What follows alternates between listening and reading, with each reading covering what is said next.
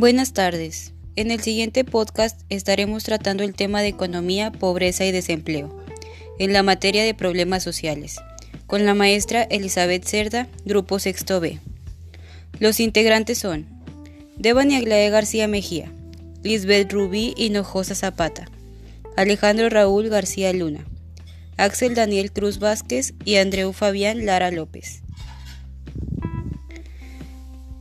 El primer tema a tratar será la economía. La economía es una ciencia social que estudia la forma de administrar los recursos disponibles para satisfacer las necesidades humanas.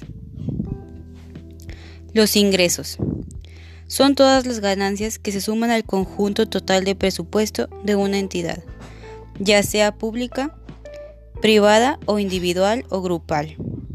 En términos generales, los ingresos son los elementos tanto monetarios como no monetarios que se acumulan y que generan como consecuencia un círculo de consumo-ganancia. El desempleo en México. El desempleo en México ronda de una tasa de desempleo en el país que cerró en el cuatro punto seis en el último trimestre del dos mil veinte, un incremento de uno punto dos puntos porcentuales frente a la de tres punto cuatro del mismo periodo de, de dos mil diecinueve, indicó este lunes el Instituto Nacional de Estadística y Geografía, INEGI.